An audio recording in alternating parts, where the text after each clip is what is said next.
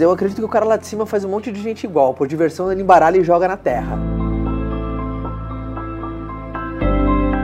Nisso, quando meu avô voltou, eu dei um abraço nele e agradeci toda a faculdade da vida que eu fiz com ele. Se perguntar, Caio, você é formado em quê? Eu sou formado na vida, sou formado no meu avô. Geralmente as pessoas são iguais, né? Não existe erros novos, existem pessoas novas cometendo erros antigos. A gente não tem todo o tempo do mundo, então eu não posso ser hipócrita de aprender só com meus próprios erros. Eu preciso aprender com o teu. Há uma diferença de estar perdido e ainda não ter se achado. Minha grande função com Seja Foda é criar um incômodo, é te incomodar, é te provocar, é te colocar para pensar. Eu primeiro vejo a sua carta, depois eu mostro a minha. Eu sempre treinei falar bem de que eu não gosto. É um exercício.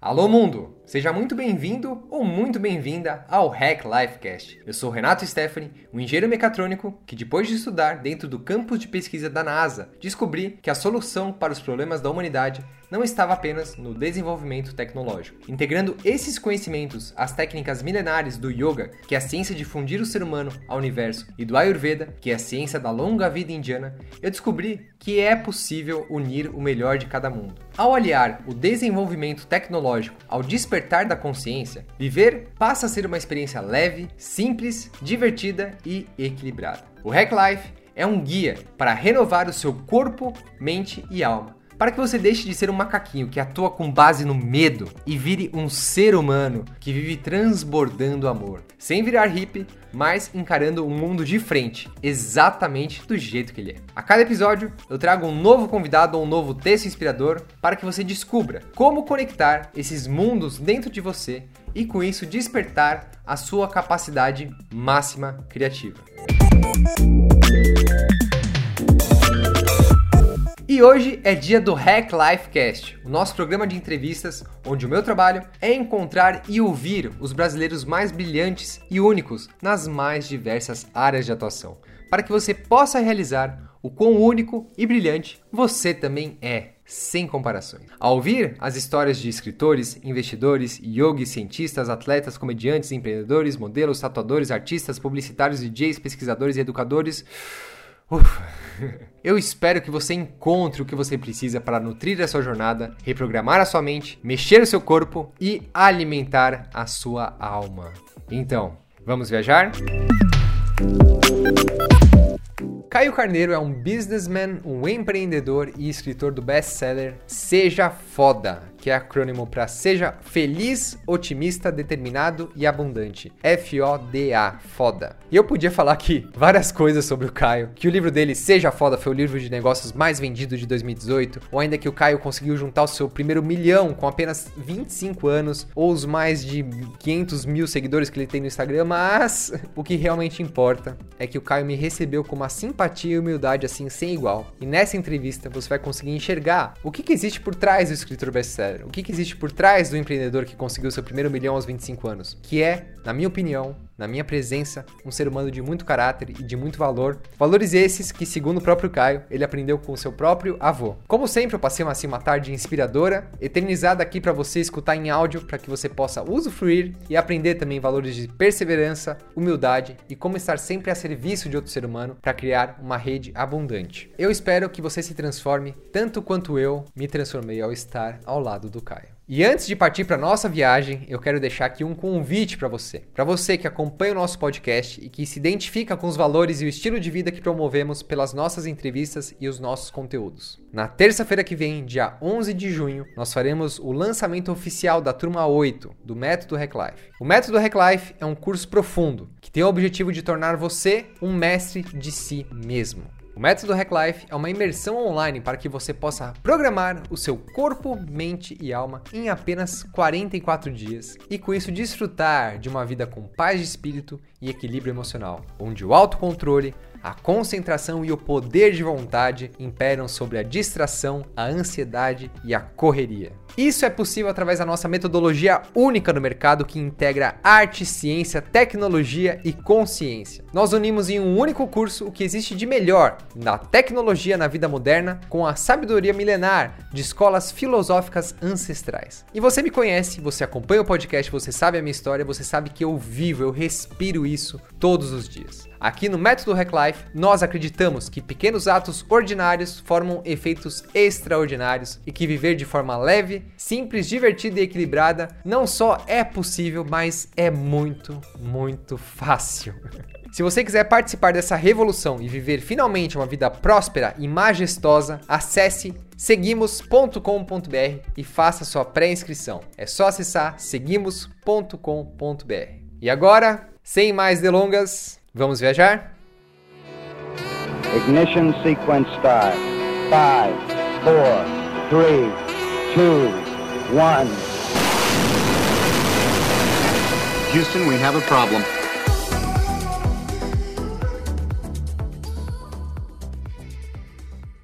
Tudo bem, senhoras e senhores? Estou aqui com Caio Carneiro. Obrigado, irmão. Eu que agradeço. Obrigado eu por estar falando com a tua audiência, a tua galera, que eu sei que faz parte desse exército tudo bem, né? Pessoas que querem ser mais, maior, melhor. Então, eu que agradeço o convite. Tamo junto. Se fosse hoje o primeiro dia que a gente se conhecesse, como acho que é um pouco do caso aqui, uh -huh. né? como é que você ia se apresentar para mim? Quem que é o Caio? Cara, o Caio é uma pessoa insatisfeita de maneira positiva, né? Uh, eu sempre fui uma pessoa insatisfeita e essa minha insatisfação fez eu ser um tanto quanto curioso. A minha curiosidade levou, uh, me levou para caminhos interessantes. Desde que eu me entendo por gente, eu vou falar desde a época que era pequeno, porque eu ainda sou pequeno, eu tá. sou os mais altos. Mas eu sempre tive essa veia, uh, eu falo nessa veia empreendedora, essa veia da, dessa insatisfação de, de querer fazer diferente, de olhar a sociedade com uma ótica diferente, de procurar quais são os problemas ao nosso redor e tentar solucionar um pouquinho dos problemas que tem no mundo e por que não ser altamente comissionado por isso. E isso começou desde a época da escola, que eu me recordo, assim, com 12, 13 anos eu sempre tive essa ótica, essa percepção diferente. Aos 17, meu avô percebendo isso, meu avô é um grande herói que eu tenho na vida, né? Um grande mentor meu, uh, me chama para trabalhar junto com ele. Famosa história daquele cara que vem do interior de São Paulo sem nada, vira o patrono da família. Meu avô tinha uma empresa que ele fabricava peça para carro, caminhão e trator. E aí ele, ele me percebeu isso, me chamou para trabalhar junto com ele. E eu, filho do dono, eu neto do dono, né? Então era aquela coisa interessante. Cheguei no primeiro dia da empresa e falei assim: Ei, onde é que vai ser minha mesa? e isso ele tava me esperando com um jaleco, uma bota de ponta de ferro e falou: pra você aprender a liderar, você tem que aprender como é que faz. Durante chão. três anos eu coloquei, fiquei no chão da fábrica, masterizando os processos. E aí, minha, minha, enfim, minha vida empreendedora deslanchou depois dali, tropeços, aprendizados, erros e acertos. Mas, vou fugindo da pergunta central: quem que é o Caio? Caio é pai do, da Belle Hotel, casado com a Fabi, um, um empreendedor insatisfeito que tem tara por fazer diferente, por crescer e contribuir. Eu chamo isso de binômio da felicidade, né? Tá crescendo e contribuindo. Sei lá, um pouquinho de mim.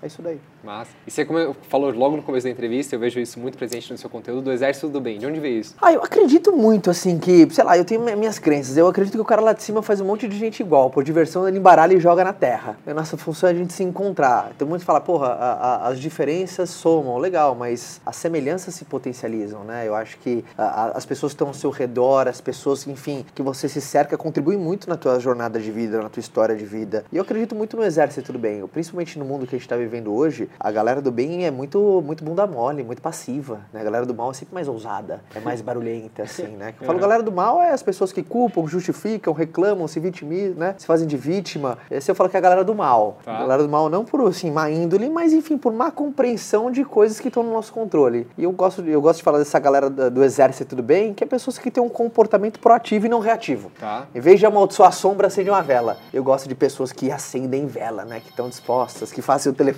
tocar, para as coisas acontecerem. Entendi, massa. Me conta um pouco mais, é um pouco mais do seu passado, cara, que quando a gente se conheceu, lá no, no Murilo, você falou que você, você teve um, um boom de, no empreendedorismo, no, no crescimento pessoal, com o marketing multinível. Uhum. E você falou, para mim, eu, eu, já trouxe toda aquela carga de monte de preconceito, né, que eu ouvi da, da, da, vida e tudo mais. Eu perguntei para você, cara, me tira esse preconceito. Justo. Queria que você explicasse isso para a audiência também, o, o, o que, que foi isso para você, como é que é realmente. Foi muito interessante, voltando naquela passagem, quando eu trabalhei com meu avô, eu fiquei lá durante durante seis anos trabalhando junto com ele. Aí eu falo que tem duas pessoas que nos inspiram, aquelas que são exemplo e aquelas que são aviso. Aham. Meu avô sempre foi exemplo na minha vida, meu avô infarta na minha frente. E aquilo mexeu muito comigo, sabe? Eu nunca tinha visto alguém passar mal na minha frente. E o infarto, geralmente, sabe, um AVC, são coisas que chocam muito, porque é uma é feio de ver, não- né? E aquilo me tirou do piloto automático. Meu avô ficou mal durante um tempo, depois que meu avô voltou, eu, eu naquele tempo todo, eu coloquei, me coloquei para pensar, porra, será que esse é o meu caminho? Será que essa rua já pavimentada realmente é a rua que eu quero ou é mais cômoda? Nisso, quando meu avô voltou, dei um abraço nele agradeci toda a faculdade da vida que eu fiz com ele. Se perguntar, Caio, você é formado em quê? Eu sou formado na vida, sou formado no meu avô. Conceitos de liderança, como servir, meu avô me ensinou tudo. E nisso eu falei assim, quer saber, vou buscar meu caminho. Foi quando um fornecedor meu, uma fornecedora de material gráfico, vendia cartão de visita, catálogo, eh, pe- caixa que eu colocava minhas peças, me convidou para conhecer marketing de relacionamento, multinível, né? Ela tava, e ela ia começar nessa, nessa indústria, só que ela estava um pouco segura. E ela se identificava muito com a maneira que eu pensava. E ela falou assim, Caio, eu vou começar um negócio novo, só que eu queria muito a sua opinião para saber se eu posso fazer ou não, que eu estou insegura. E eu fui numa reunião para conhecer marketing de relacionamento, para dar opinião para saber se alguém podia fazer. E quando eu fui lá na, na- conhecer toda a oportunidade, enfim, os produtos que eu ia trabalhar, todo o modelo de negócio que eu desconhecia, não conhecia esse segmento até então, eu falei para ela, ó, Letícia, não sei você, eu vou fazer. Eu gostei muito, foi muito de encontro, porque é aquela vibração, eu já estava pensando numa coisa diferente. Tá. Mas tirando um pouquinho do preconceito, eu acho que, primeiro, marketing de relacionamento é uma indústria muito mistificada por conta que é nova, por conta que, às vezes, por culpa de próprios distribuidores, porque a a bênção no marketing de relacionamento é a maldição. Como assim? É uma indústria completamente simples, que não tem barreira de entrada, qualquer pessoa pode começar, está ao alcance de todos. Então é muito incrível, porque a simplicidade encanta. Só que, por outro lado, é uma maldição. Se você não souber usar com inteligência, porque é simples, é ao alcance de todo mundo, qualquer pessoa pode fazer. Então você não elimina o aventureiro. Pessoa que acha que qualquer negócio é uma loteria, onde ele supervaloriza demais o produto que ele tem ou oportunidade para encurtar uma distância, promete mundos e fundos. Ele acaba pegando uma direita, como co- qualquer profissão. Quando você tem a supervalorização, você vai para campos perigosos, né? Pode ser dentro hoje da internet, hoje a internet está ao alcance de todo mundo. E às vezes não existe coisa mais perigosa que um idiota motivado. né? Um idiota extremamente motivado é um perigo em qualquer profissão. E no marketing de relacionamento não é diferente. Eu, eu dou graças a Deus porque eu, eu caí na mão de pessoas maravilhosas, eu tive ótimas referências, ótimos mentores. Então eu pude ver a, a profissão de uma outra ótica. Mas marketing de relacionamento ele, ele evoluiu muito como profissão. Por exemplo, eu já estou há nove anos envolvido. né? Então nessa última década eu vi a profissão se. O nome, a, a a própria indústria se profissionalizando, aumentando a sua barra, aumentando a qualidade dos distribuidores, as pessoas ente- entendendo que não é uma aventura, que não é uma loteria, que é um negócio como qualquer outro negócio. Ele é perfeito? Não, ele só tem vantagens muito competitivas. Só que quando uma pessoa ela quer buscar atalho, ela fere pessoas no caminho. Pode ser com marketing de relacionamento, pode ser com a internet hoje, Qualquer né? coisa. Pode ser, enfim. Então hoje eu luto cada vez mais para levar minha, minha profissão para o lugar que ela merece. Eu quero, num futuro não tão, tão distante, eu sou muito grato a essa profissão. E eu falo assim, cara, o marketing de relacionamento me deu muito, mas eu dei mais. Sabe aquele senso de contribuição? Sim, Poxa, eu sim. fiz bem, né? Depois, eh, quando, eu, quando eu olhar para trás, eu falo assim, ele ficou melhor depois que eu comecei. Eu acho que se todo mundo tivesse esse senso de profissionalismo, sempre deixar uma marca boa, onde quer que ele trabalhe, vai fazer um bem para onde está. E continuar contribuindo e crescendo. É, porque quando você fala assim, marketing multinível, na verdade você vê que eu nem, eu nem me refiro à minha profissão dessa maneira. Claro. Né? Eu gosto de falar marketing de relacionamento, para mim é a melhor maneira que nos demonstra, porque marketing multinível, muitas pessoas não sabem, ele é só a maneira no qual os distribuidores são pagos. Nós somos pagos sob múltiplos níveis de comissionamento numa equipe de vendas que a gente forma. Existe o marketing multinível, existe o marketing mononível. Dentro da venda direta, existe várias. Cada empresa tem a sua estratégia comercial. Só que isso não demonstra o que que um profissional de marketing de relacionamento faz, né? As pessoas, às vezes, quando você se apresenta, trabalha com marketing de rede, trabalha com marketing de relacionamento. As pessoas, tá, mas o que, que você faz? Você constrói mercado consumidor e distribuidor de um produto ou serviço específico. É o que um profissional de marketing de relacionamento faz. Realmente, ele é, ele é a pessoa que constrói o mercado consumidor, é o, é o agente de marketing da empresa. O multinível é só a maneira que a gente é pago. Mas sim seus preconceitos, porque muitas pessoas utilizam de maneira errada. Mas já tá melhorando muito, viu? Desde quando comecei nove anos atrás, a profissão só evolui.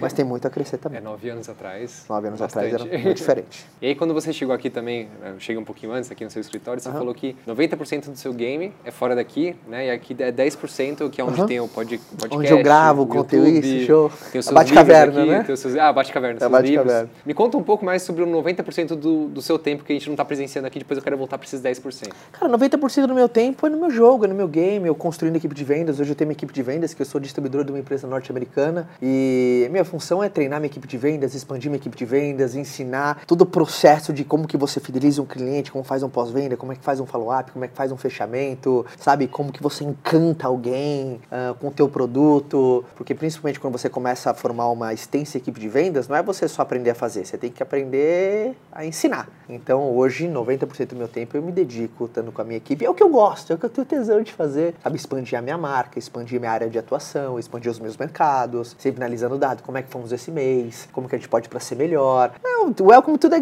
the, jungle, né? The real business, é onde estou. E aqui 90% onde você está aqui, que é na minha Bate-Caverna, um lugar tranquilo, que eu posso gerar, enfim, porque até a curiosidade de como chegou no livro é uma história muito interessante, né? Vamos nessa. Como chegou no livro, né? As pessoas, como é que você chegou no Seja Foda? Eu tive um, um, um destaque muito grande dentro da minha profissão uh, antes da, das redes sociais. 2011 para 2012. Então ainda não tinha, sabe? Não, as pessoas não tinham ainda 3G com abundância no telefone. Era a época do Nextel, lembra do Nextel? Sim, sim. Blackberry e tal. Tava começando esse lance de, de, de, de internet no celular. Nisso você Cês... já como equipe de vendas, coordenando eu já, eu já era grande dentro do meu mercado. Isso. Eu já era grande. E, e as pessoas tinham, quando apareceu mídia social, principalmente WhatsApp e Instagram, que caiu muito na graça do brasileiro, né? O brasileiro se identificou com essas mídias, as pessoas, poxa, Caio, como é que você faz isso? Como é que você contorna uma objeção? Como você lida com expectativa? Poxa, como você resolve uma frustração? Eu vi que o padrão de dúvidas, geralmente das pessoas, são iguais, né? Não existe erros novos, existem pessoas novas cometendo erros antigos. Uh, e eu falei assim, puxa, não tô dando conta de respondendo sempre a mesma pergunta. Ó, apareceu esse tal de internet, de mídia social, deve ser um canal incrível para eu poder acelerar o processo de treinar a minha própria equipe. Eu comecei a gravar vídeos no celular. E comecei a mandar pra minha equipe, ó, gente, aquela dúvida que todo mundo tem, ó, é assim que eu faço, pau. Só que aí começou a rolar um fenômeno. Eu ia fazer, eu, eu, às vezes eu ia para alguma cidade treinar a minha equipe de vendas, as pessoas falavam assim: Caio, eu posso levar o meu dentista na nossa reunião? Ele não trabalha com a gente, ele vai ficar quietinho lá, porque eu não sei como os seus vídeos chegam no grupo de família dele. Ele super adora o jeito que você pensa e que você fala, ele queria lá anotar, porque, sabe, ele vai aproveitar algumas coisas que você ensina para colocar lá no jogo dele, dentro do escritório dele. Pode? Eu falei assim, cara, por mim pode, vambora, né? Lei da maré. Se a maré sobe, todo mundo sobe. E, só que aí começou a ser demais isso. Evento que eu ia fazer para minha equipe começou a ter muita gente externa. E isso começou a chamar a atenção de editoras. As editoras começaram a bater na minha porta. Falaram assim, menino, joga tua mensagem pro mundo. E aí foi quando eu, enfim, conheci várias editoras que me trataram super bem. Foi quando eu conheci o Anderson Cavalcante, o dono da, da editora da Buzz, junto com o Flávio Augusto. E aí eu lancei o Seja Foda em 2017. O Seja Foda ficou viral. Aí, enfim, foi o livro mais vendido de negócios do ano passado. Já tá 66 semanas na lista da Veja, orgânico. Eu me sinto muito honrado, né, por saber, poxa, é real. Porque não foi parada que eu li num livro, ou vi no curso. Pô, aconteceu comigo. Então, assim, é, as minhas cagadas foram essas, então não vá para esse caminho, aqui deu certo, aqui deu errado. E eu fiz o meu melhor, coloquei tudo ali no livro. E o livro é meio que nasceu ao acaso. Sempre tive ideia de escrever um livro, né? Porque quem curte muito esse lance do legado, quando você for, o que, que vai ficar, o livro ele encanta muito. E eu sou muito grato ao hábito da leitura, mudou minha vida. Né? Eu, sou, eu sou muito fã da leitura. Eu acho que é, um, é, uma, é uma máquina do tempo. Claro. A vontade de você acelerar no tempo. De, a gente não tem todo o tempo do mundo, então eu não posso ser hipócrita de aprender só com meus próprios erros. Eu preciso aprender com o teu, porque eu não vou estar aqui muito tempo. Eu só tenho mais 70 anos, não nem isso, eu tenho mais só 50 anos aqui. Então, enfim, a da leitura mudou a minha vida e foi assim que o Seja Foda lançou. E aí eu peguei esse tesão por contribuição, sabe? É uma coisa que me mantém vivo. Tem gente que fala assim, poxa, Caio, pô, você gera tudo que você dá, você dá de graça pra galera e você, poxa, né, por que, que você faz isso? Eu falo assim, cara, eu, eu recebo mais do que eu dou. Esse senso de contribuição me faz sentir vivo, me faz sentir útil, me faz sentir, poxa, eu tô agregando. Uh, eu me imagino se eu não tiver mais aqui, o meu filho e minha filha tem todo o manual de conduta que eu segui. Então eu penso nesses lances e me dá mais tesão de fazer o que eu faço em si. Então é uma coisa soma na outra. Sei lá, eu tenho essa aspiração. Não, perfeito, maravilhoso. Não, eu tenho essa aspiração. Me chama muita atenção na sua fala, assim, uh, primeiro a questão do, dos skills que a gente aprende de verdade. É. Né? Entender que, assim, WhatsApp, Instagram é tudo efêmero, mas a base do conhecimento que você possui é, é, é uma só. Isso uhum.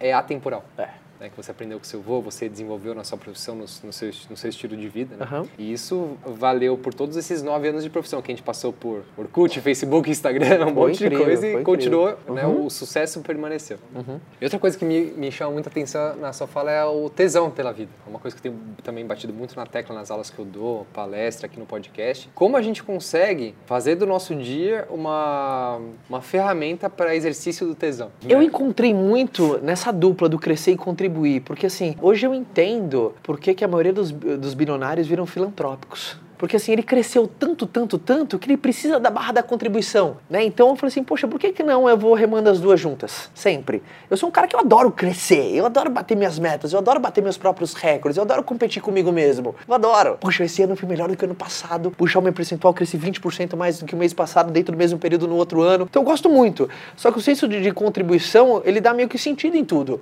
né? Você não, você não fica vazio, você não fica, sabe, você não fica, você não fica um prego na areia. Então esse senso de contribuição me deixa preso ao meu caminho, me dá, dá mais sentido a tudo que eu faço, dá mais significado, me dá mais tesão de, de impactar, né? Quando, por exemplo, puxa, tanto dentro do meu negócio como o próprio livro, quando eu vejo alguém tirando uma foto, lendo o livro num, num ônibus, puta, me sinto honrado pra caramba, dá vontade de escrever 10 livros e, sabe, jogar minha mensagem pro mundo. Então acho que é uma, é uma, é uma via, né? né? Porque se você só cresce, cresce, cresce e não contribui, você fala assim, poxa, tá faltando alguma coisa. Eu já tive essa sensação na vida aqui, porra, tá faltando alguma coisa. Mas também se você só contribui e não cresce, é aquela coisa, porra, pensei em todo mundo menos em mim. Uhum. Né? Porra, você, né, eu sempre coloquei minhas necessidades por último. É verdade. Né? E não pode ser assim. Né? Tem gente que só pensa no outro. E, é, cara, tem uma, tem uma linha muito tênue entre, sabe, é, esse pensar no outro e tem gente que acha ser egoísta. Ser egoísta é pensar em você sempre.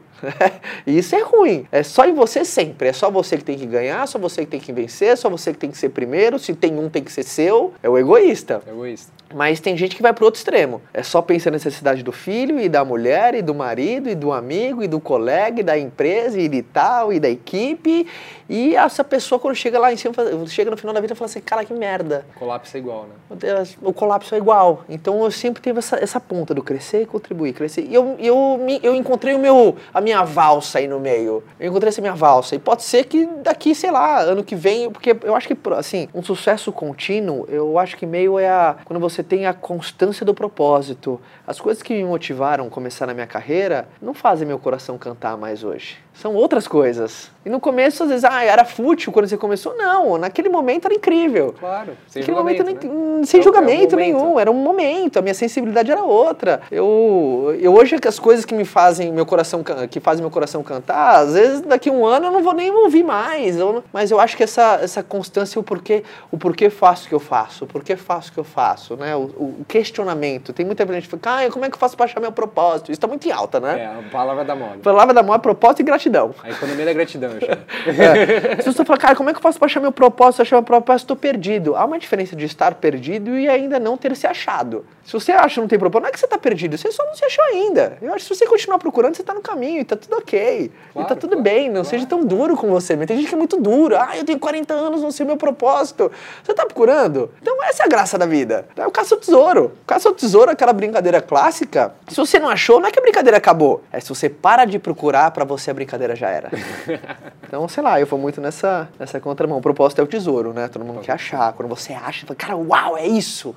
Sei lá, isso me dá tesão. E quais outras ferramentas você aplica na sua vida para você entender, por exemplo, o que você falou, né? Ah, quando eu vejo alguém com meu livro, pede autógrafo, eu me sinto honrado. Aham. Qual, como que você se utiliza de instrumentos para que isso não suba no seu ego e permaneça na honra?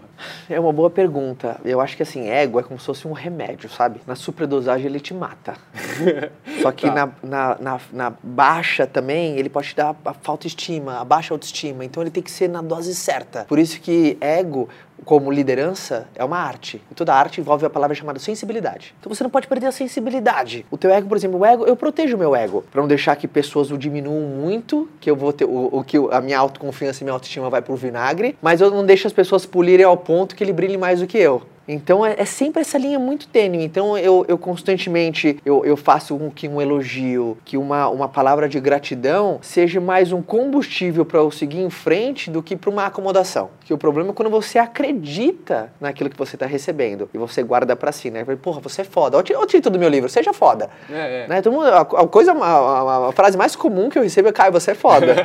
o perigo era se eu acreditasse nisso, mas eu recebo com carinho, eu recebo como combustível para avançar mais uma milha, para fazer mais, para fazer melhor, para fazer um pouquinho mais bem feito, para fazer com mais velocidade, para continuar crescendo. Então, para mim o gol não faz eu, eu me sentir o cara, faz assim, continua, continua. Então é é importante você ressignificar coisas que, por exemplo, o elogio, com uma coisa como se fosse um combustível e não algo que pode te neutralizar. Maravilhoso. Então, isso aí, eu vou muito por esse lance, assim. Quando eu recebo uma palavra de gratidão, eu ressignifico. É, porra, é combustível. Cara, você está no caminho certo, segue. Você está no caminho certo, segue. Segue, segue, segue. Mas não, eh, não significa que eu estou no caminho certo, significa que eu já faço tudo certo. Então, você viu? É, uma, é, uma, É, é, um detalhe, é alguma coisa assim, uma maluca. Quem tem um ego grande tem um bolso pequeno, né? Porque o ego, ele meio que te cega. Ele te cega para algumas coisas. Você acredita que a única maneira de fazer as coisas é do jeito que você faz. Então, o ego é uma é um remédio. O problema está na dose. Tá E na acreditar nas histórias que ele conta, né? É. Você falou, perfeito. E conta mais um pouquinho sobre o seu processo criativo. Ah. Eu queria saber, assim, como é que é um dia comum na sua vida? Porque você tem alguma coisa que você sempre mantém constante, que te faz muito bem, algum ritual? Como é que é o Tenho, seu eu dia? tenho meus rituais. Ah, ah, eu sou um cara completamente diurno, eu sou um cara que acorda cedo pra caramba. Não vou falar que eu sou do clube das 5 da manhã, porque tem uma mística, né, dentro do 5am Club, mas eu sou um cara. Que outra coisa que o ego pode se apostar. Ah, eu acordo às 5 da manhã. É, acordo 5 da manhã, então eu mereço ser bem cedido. Não Isso, tem nada a é. ver uma coisa com a outra, né?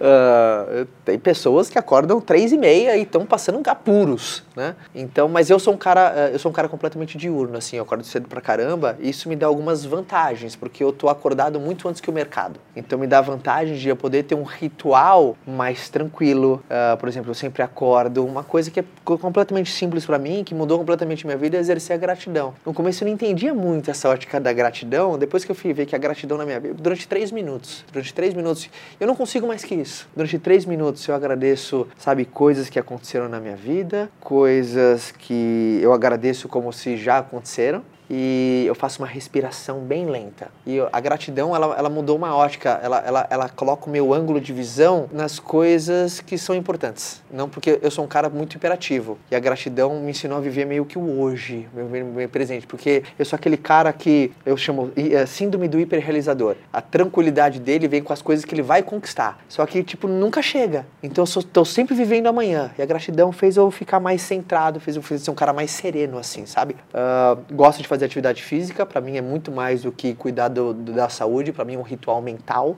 é onde eu tô comigo mesmo, me conecto, eu saio do planeta, então adoro muito fazer isso. E nisso, e aí como é? Levo minha filha para escola, é um ritual que eu tenho. Ah, eu legal. tenho esse ritual e não abro mão de levar minha filha para escola quando eu tô em São Paulo, claro, do processo de levar ela até a salinha dela, de dar um beijinho nela, de ver elas interagindo com outras crianças, ela contando como é que foi a aula. E aí depois que eu trago minha filha na escola, eu começo ah, toda a minha parte braçal daquilo que eu gosto, né? E sempre com uma agenda muito poderosa, sempre listando assim coisas mais importantes que eu tenho que fazer no dia seguinte, que são as tarefas de ouro, enfim. E aí Em qual momento do seu dia você lista isso? De manhã, à noite? Sempre, de- eu, eu sempre monto a minha agenda, eu, eu, eu encontrei muito bem um, um jeito de planejar que é a engenharia reversa. Tá. Eu nunca começo, por exemplo, eh, se eu for montar uma agenda para o dia de amanhã, eu começo na hora que eu vou dormir. Por exemplo, que horas eu tenho que dormir? Eu tenho que dormir, uh, eu preciso de 6, seis horas de sono. Eu acordo 5 da manhã, eu tenho que dormir às 11. Para eu dormir às 11, que horas que eu tenho que chegar em casa? Eu preciso de uma hora para jantar e ter o meu ritual de deitar. Então eu preciso chegar em casa às 10. Para chegar em casa às 10, que horas eu preciso terminar minha última reunião? 9. Para eu terminar minha última, então eu vou de trás para frente até a hora que eu acordo. Que legal, nunca ouvi isso. na Então, eu- o legal é que esse jeito de fazer agenda, ele elimina imprevistos. Então você está sempre um passo à frente. É como se fosse uma jogada de xadrez, você está sempre pensando na uma depois da próxima. Então eu vi que a- a- o jeito que minha agenda falha, ela é menor. Do que se eu começar, ó, amanhã eu vou ter que acordar às 5, depois às 6, porque se alguma coisa aconteceu ali, descarrilhou a agenda inteira. Então é assim que eu monto a minha agenda e sempre pensando no que, que é mais importante para o meu negócio naquele momento. Coisas que são minha habilidade única. Qual que é o meu core central? E quanto mais tempo eu gastar naquilo que eu sou muito bom, um resultado diferenciado eu vou ter. Então eu sempre tento me cercar de pessoas que são muito boas naquilo que eu não sou, para me dar condição de focar onde eu sou melhor. Que é principalmente no contato com os meus distribuidores, com os revendedores, com o consumidor. Eu sou o cara que gosta de ir na ponta da lança, sabe? Essa parte mais, esse tato mais vendedor, mais comercial. É onde é meu game, é o meu jogo, essa parte, esse mais comunicador. Ah, tá. É onde eu tô. Então eu sempre tento gastar, investir a maior parte do meu tempo ali, que eu sei que ali eu, eu trago resultado, eu impacto. Então eu sempre me cerco para que eu fique o maior tempo ali, que é ali que eu consigo entregar. Muito massa. Incrível. Gostei muito dessa coisa reversa. É.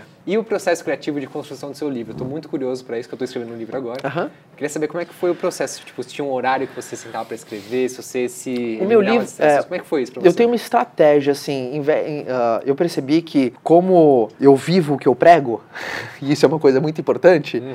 ah, em vez de eu começar a criar conteúdo, eu apenas documentei. Então, documentar a minha jornada foi fundamental para o livro. Né? Por exemplo, eu comecei a gravar vídeos na internet em 2014. E desde lá, eu gravo dois vídeos por semana há cinco anos sem parar. Né? Tem mais de, eu acho que, 500 vídeos gravados na internet.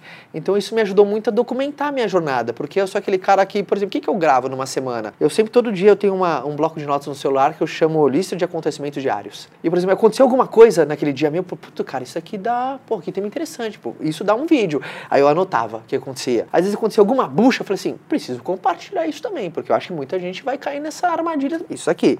Aí, puta, olha que acerto incrível que deu certo comigo. Aí anotava. E aí depois, ao final de uma semana, eu tinha, sei lá, 10 vídeos de acontecimentos que, enfim, rolaram comigo. E aí eu ia documentando. E quando o Seja Foda rolou, foi muito mais do que. Eu, eu pensei, poxa, o que aconteceu comigo? E meio que connect the dots. Sim, sim. Então eu liguei os pontos passados, então falei assim, poxa, cara, olha que incrível, já tem um livro aí. E aí eu fui, enfim, fui ligando os pontos, desde. Porque Seja Foda sempre foi meu grito de guerra, uma coisa que tá até tatuada aqui, né? Sim, sim. Significa ser feliz, otimista, determinado e abundante. E eu percebi que te, a, a, a, lógica do meu caos, sabe por que, que eu tive um resultado fora do padrão? Existe uma lógica em qualquer caos. Mesmo os piores caos têm uma lógica. E eu descobri qual foi o, a minha lógica. O que, que funcionou para mim? E eu vi que, enfim, o meu fora do padrão eu consegui associar com a palma na minha mão. Cada dedo para mim simbolizou algo que eu usei muito na minha trajetória. O, o polegar significa positividade, o indicador significa direção, o dedo médio atitude, o anelar significa princípios e valores e o dedo menor, mas não menos importante, é o detalhe. E aí eu construí o livro todo em cima disso, com inputs que rolaram, com histórias, com enfim, com sacadas que deram certo. Por exemplo, como é que eu treino positividade? Positividade não é um dom, é uma habilidade. Uma habilidade. Agora, por exemplo, como é que eu treinei minha positividade? Existe uma lógica pro meu caos. Como que eu sou um cara completamente positivista e otimista? Aí eu falei assim, ó, é assim que eu treino positividade. E deu certo para mim pra caramba, cara.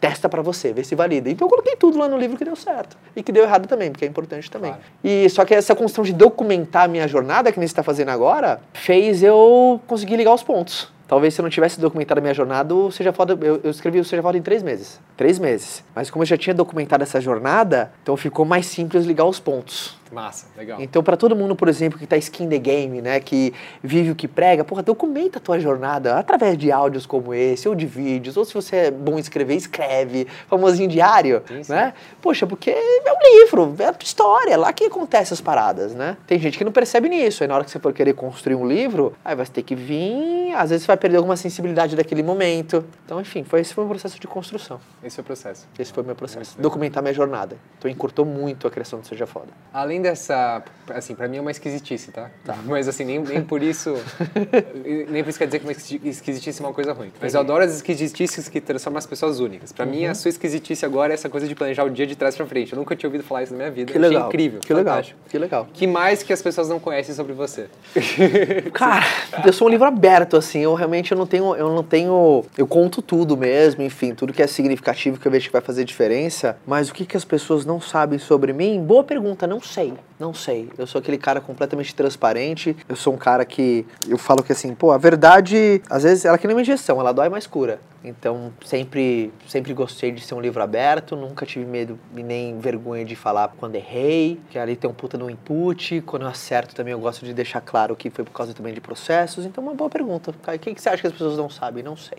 E o que mais você pode me contar sobre o Seja Foda? Eu não conheço o livro, o que, que você pode me contar sobre ele? Ah, é um livro que, primeiro, ele tem um, um, eu tenho um carinho muito especial, porque todo mundo fala, né, pô, plante uma árvore, tenha filhos e escreva um livro. Então ele foi o meu primeiro. Então, e fez eu me encantar com a, com a carreira de, de autor, né? E é uma coisa que eu vou seguir com muita força, porque é muito, é, é muito significativo, assim, sabe? Por mais que uh, nas mídias sociais você já acaba tendo já o, o contato com a galera e você tem o carinho, a reciprocidade, mas eu acho que por conta do hábito da leitura ter mudado a minha vida, ele tem um valor especial para mim, né? Para mim o livro ele tem uma mística, não sei explicar o porquê, mas ele tem essa mística mesmo. E se eu fosse contar um pouquinho do Seja Foda, ele é um livro provocador, desde a época do título, né? É, eu lembro que quando eu lancei o Seja Foda, até curioso, é curioso essa, essa história. Quando eu lancei o Seja Foda, lembro a primeira semana, quando a, a Buzz falou assim, ó, acabou de chegar na livraria, tá lá. E eu louco para ver meu livro lá. E eu lembro que eu fui numa livraria perto da minha casa, eu perguntei pro, pro vendedor assim, uh, por favor, você tem um livro chamado Seja Foda? Ele falou, cara, eu acho que chegou um bafafá desse aqui. E aí, quando ele foi me mostrar o livro, eles- o pessoal colocou o livro na última estante, virado ao contrário, de cabeça para baixo. Caramba. A capa era para baixo, por conta do nome, Seja Foda. Que era um nome muito provocador, né? Sim, sim. As pessoas, pô, como é que um seja foda, uma, às vezes uma senhora vai entrar, vai ler seja. E eu super entendo. Mas eu acreditava na mensagem, né? O seja foda é uma- um acrônimo de feliz, otimista, determinado e abundante. Só que aí as pessoas começaram a ler, começaram a um indicar pro outro, indicar pro outro, indicar pro outro. E aí depois, três semanas depois, veio o livro do Mark Manson, que é Sutil Arte de Ligar o Foda-se. Porra, não tô sozinho nessa. Sim, sim. Foi, porra, que legal, mais um pra. total, né? Sincronia total, inspiração assemelhada. Não conheci o livro dele, veio de três semanas depois. E aí, Soma Mais Força, esses livros que saíram um pouco do óbvio, sabe? Um livro que veio pra chacoalhar. Minha, minha grande função com Seja Foda é, é criar um incômodo. É te incomodar, é te provocar, é te colocar pra pensar. Não é pra você concordar comigo, nem pra você. Não, é pra você simplesmente sair do prego. Então essa função do Seja Foda. E desde a capa ele já deixa. Muitas pessoas falam, porra, mas como assim Seja Foda? O cara já pega o livro. Então, ótimo. Então já começou por aí, entendeu? Aham. Então essa toda, é, essa é minha grande função como ator é, é fazer as pessoas se questionarem. Esse foi o, o grande objetivo dele, cutucar. Muito interessante, né? Um livro que tá de cabeça pra, pra baixo vira um best-seller.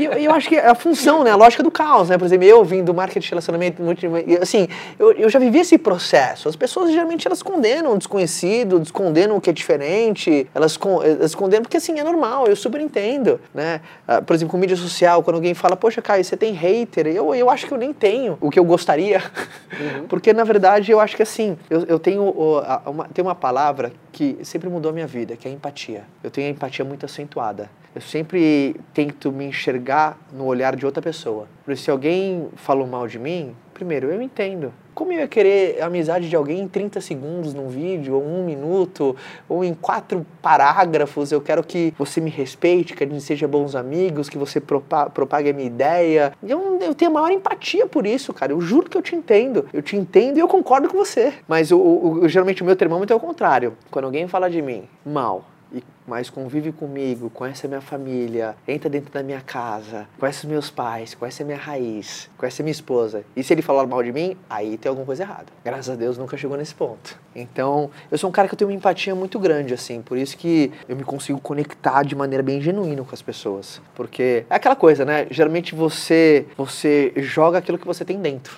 Então eu sou um cara que eu tenho empatia, não sei de onde veio. Não sei se foi observando meu avô. Meu avô é aquele cara que, nossa, nunca vi meu avô ficar, enfim, ele não tem empatia por alguém. Às vezes alguém vinha trazendo uma puta coisa, às vezes aquele cara falou assim, eu te entendo. E às vezes eu te falei assim, entendo. eu te entendo, eu falo assim, nossa, meu avô tem um sangue de barata, como é que é assim? Não, mas meu avô sábio assim, sabe? E eu acho que a empatia é coisa que falta nos dias de hoje. As pessoas estão com pouca empatia, as pessoas hoje são um pouco tolerantes. As pessoas, né, são muito impacientes um com o outro, são muito, sabe, um atrito muito forte. E, geralmente hoje, por, por exemplo, cuidado com mensagens de texto. Se você conversa com mensagens de textos, porque você só consegue perceber 30% do que a pessoa quis dizer, o resto vai espelhar o que você está sentindo dentro de você. Pô, o que, que ele quis dizer? Então, se você está num dia bom, você vai entender de uma maneira, se você está num dia mais avesso, você vai entender de outra maneira. Os emoticons salvam, mas nem tanto, né?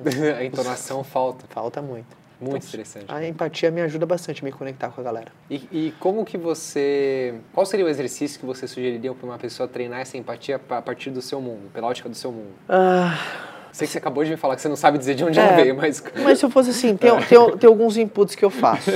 Primeiro, hum, toda vez que eu recebo, enfim, uma crítica, ou toda vez, enfim, que eu recebo um feedback, ou toda vez que eu quero me colocar no lugar do outro, ah, eu sempre fiz um exercício na minha vida. Que eu sempre treinei falar bem de quem eu não gosto. É um exercício. Falar bem de quem você não gosta. Porque quando você treina, eu falo assim, falar bem de quem você não gosta, pra mim é os dois extremos. É falar bem daquela pessoa que você tem uma carga emocional negativa. Sim, sim. Só que mesmo de quem você não gosta, ele tem virtudes. Ele tem qualidades. Às vezes você não quer admitir, às vezes você não quer aceitar e às vezes você não quer perceber, mas tem. Então eu sempre, às vezes pessoas que eu não ia na cara, puta, não fica o cara dessa pessoa, eu tentava achar, mas deixa eu ver que virtude que ela tem. E eu pensei, poxa, ele é carinhoso com a mulher dele. Poxa, o cara, sabe, é educado, o cara é isso e aqui. Às vezes eu não fui com a cara, mas. E aí come- eu comecei a gerar sempre empatia, sempre a pensar na lógica do outro, na ótica do outro. Então eu sou um cara que, assim, eu sempre fiz o exercício, eu não julgo as pessoas. Não julgo. Mesmo pessoas que se perguntavam, Caio, você uma, uma coisa é concordar e não concordar. Mas o fato de eu não julgar sempre me colocou numa posição meio que a minha bomba não estoura. Sabe, quando alguém fala alguma coisa pra mim, é deixa eu ver primeiro como o outro pode estar me enxergando. Sempre essa análise do outro em primeiro lugar. Então fez sempre, é que nem num truco. Eu primeiro vejo a sua carta. Depois eu mostro a minha. E sempre quando você vê a carta do outro primeiro, você leva uma certa vantagem no sentido emocional. Por que, que ele tá falando isso de mim? Deixa eu ver como que ele tá me enxergando.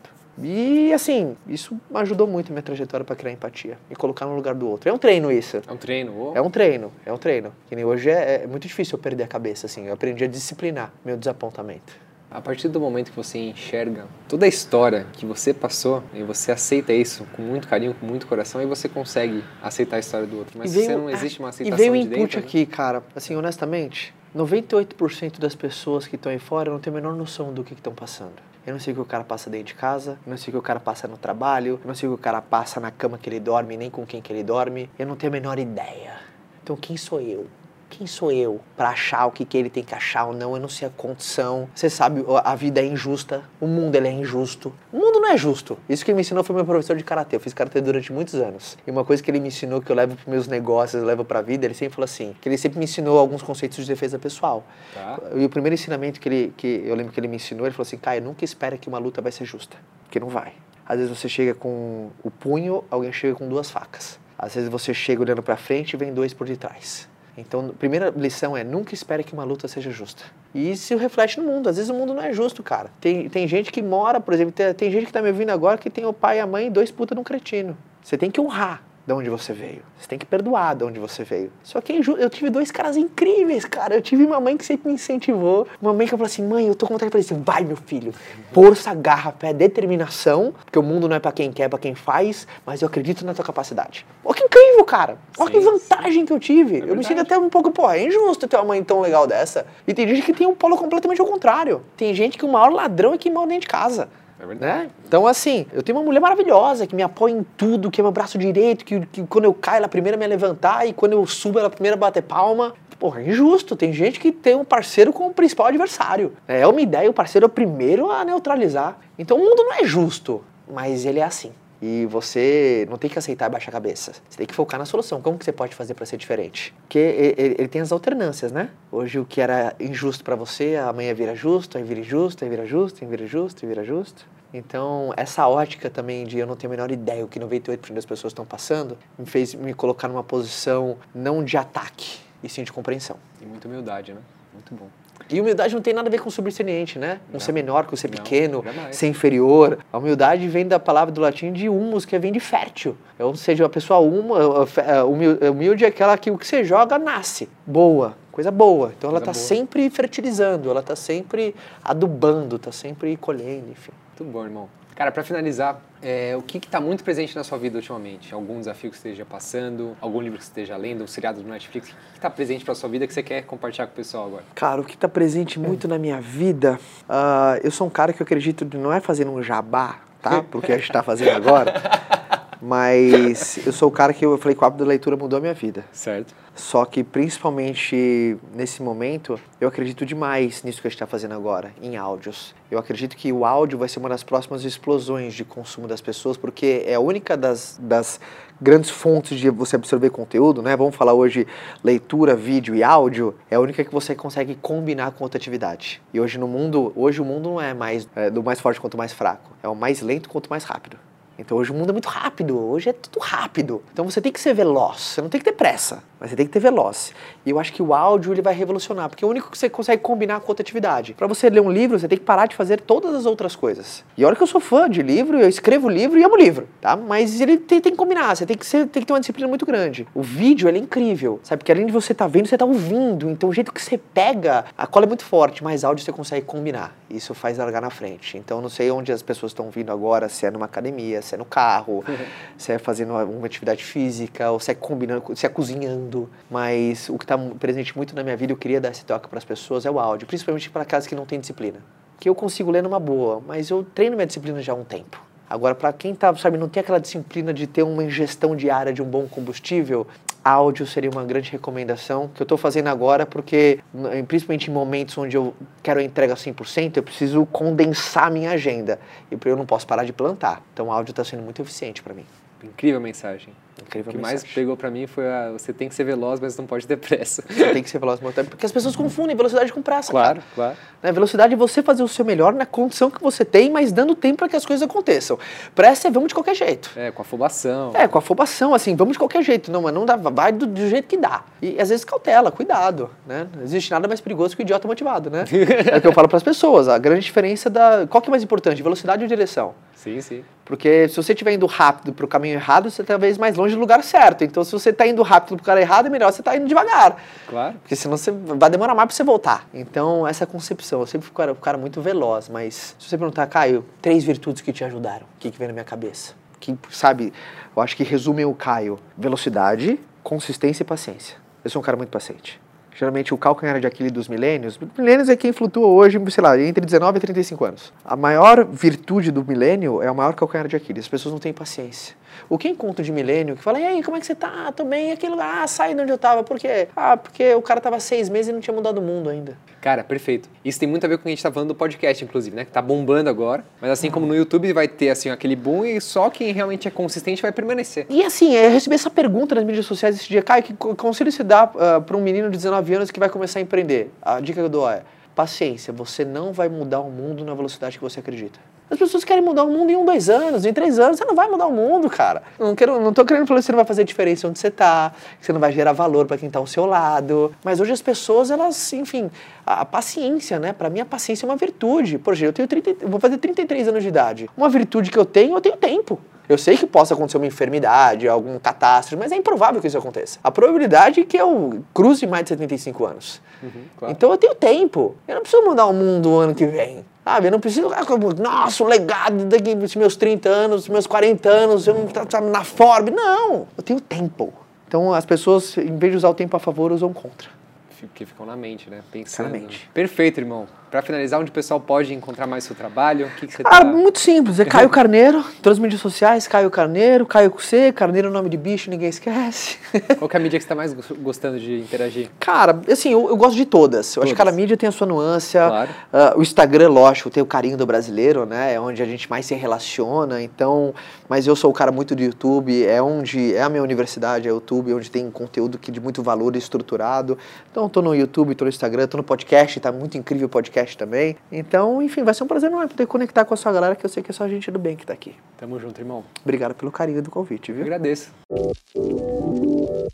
Muito bem, curtiu a entrevista de hoje? Então fica aqui o meu convite para você dar um passo além do podcast, para dar um passo além na profundidade de si mesmo e dê a chance para o Método Hack Life. Na semana que vem, no dia 11 de junho, nós faremos a inscrição para a turma 9 do Método Hack Life. O Método Hack Life é um curso profundo que tem o objetivo de tornar você um mestre de si mesmo. É o curso que eu queria ter feito antes de escolher ser engenheiro. Olha só o que o Magnus, astronauta da turma 7, depois também participou da turma 8, falou em um dos nossos últimos encontros. Olha só. No método anterior, eu estava fazendo pós em gerenciamento de projetos, estava achando um saco, estava todo perdido com o TCC. Aí eu mandei o TCC no final do semestre, o professor falou: Não, esse TCC não tá bom, você vai ter que pagar mais um semestre. Falei: "Ah, Então desencana, não quero mais fazer. Desencanei, falei: Ó, não vou pagar outro semestre.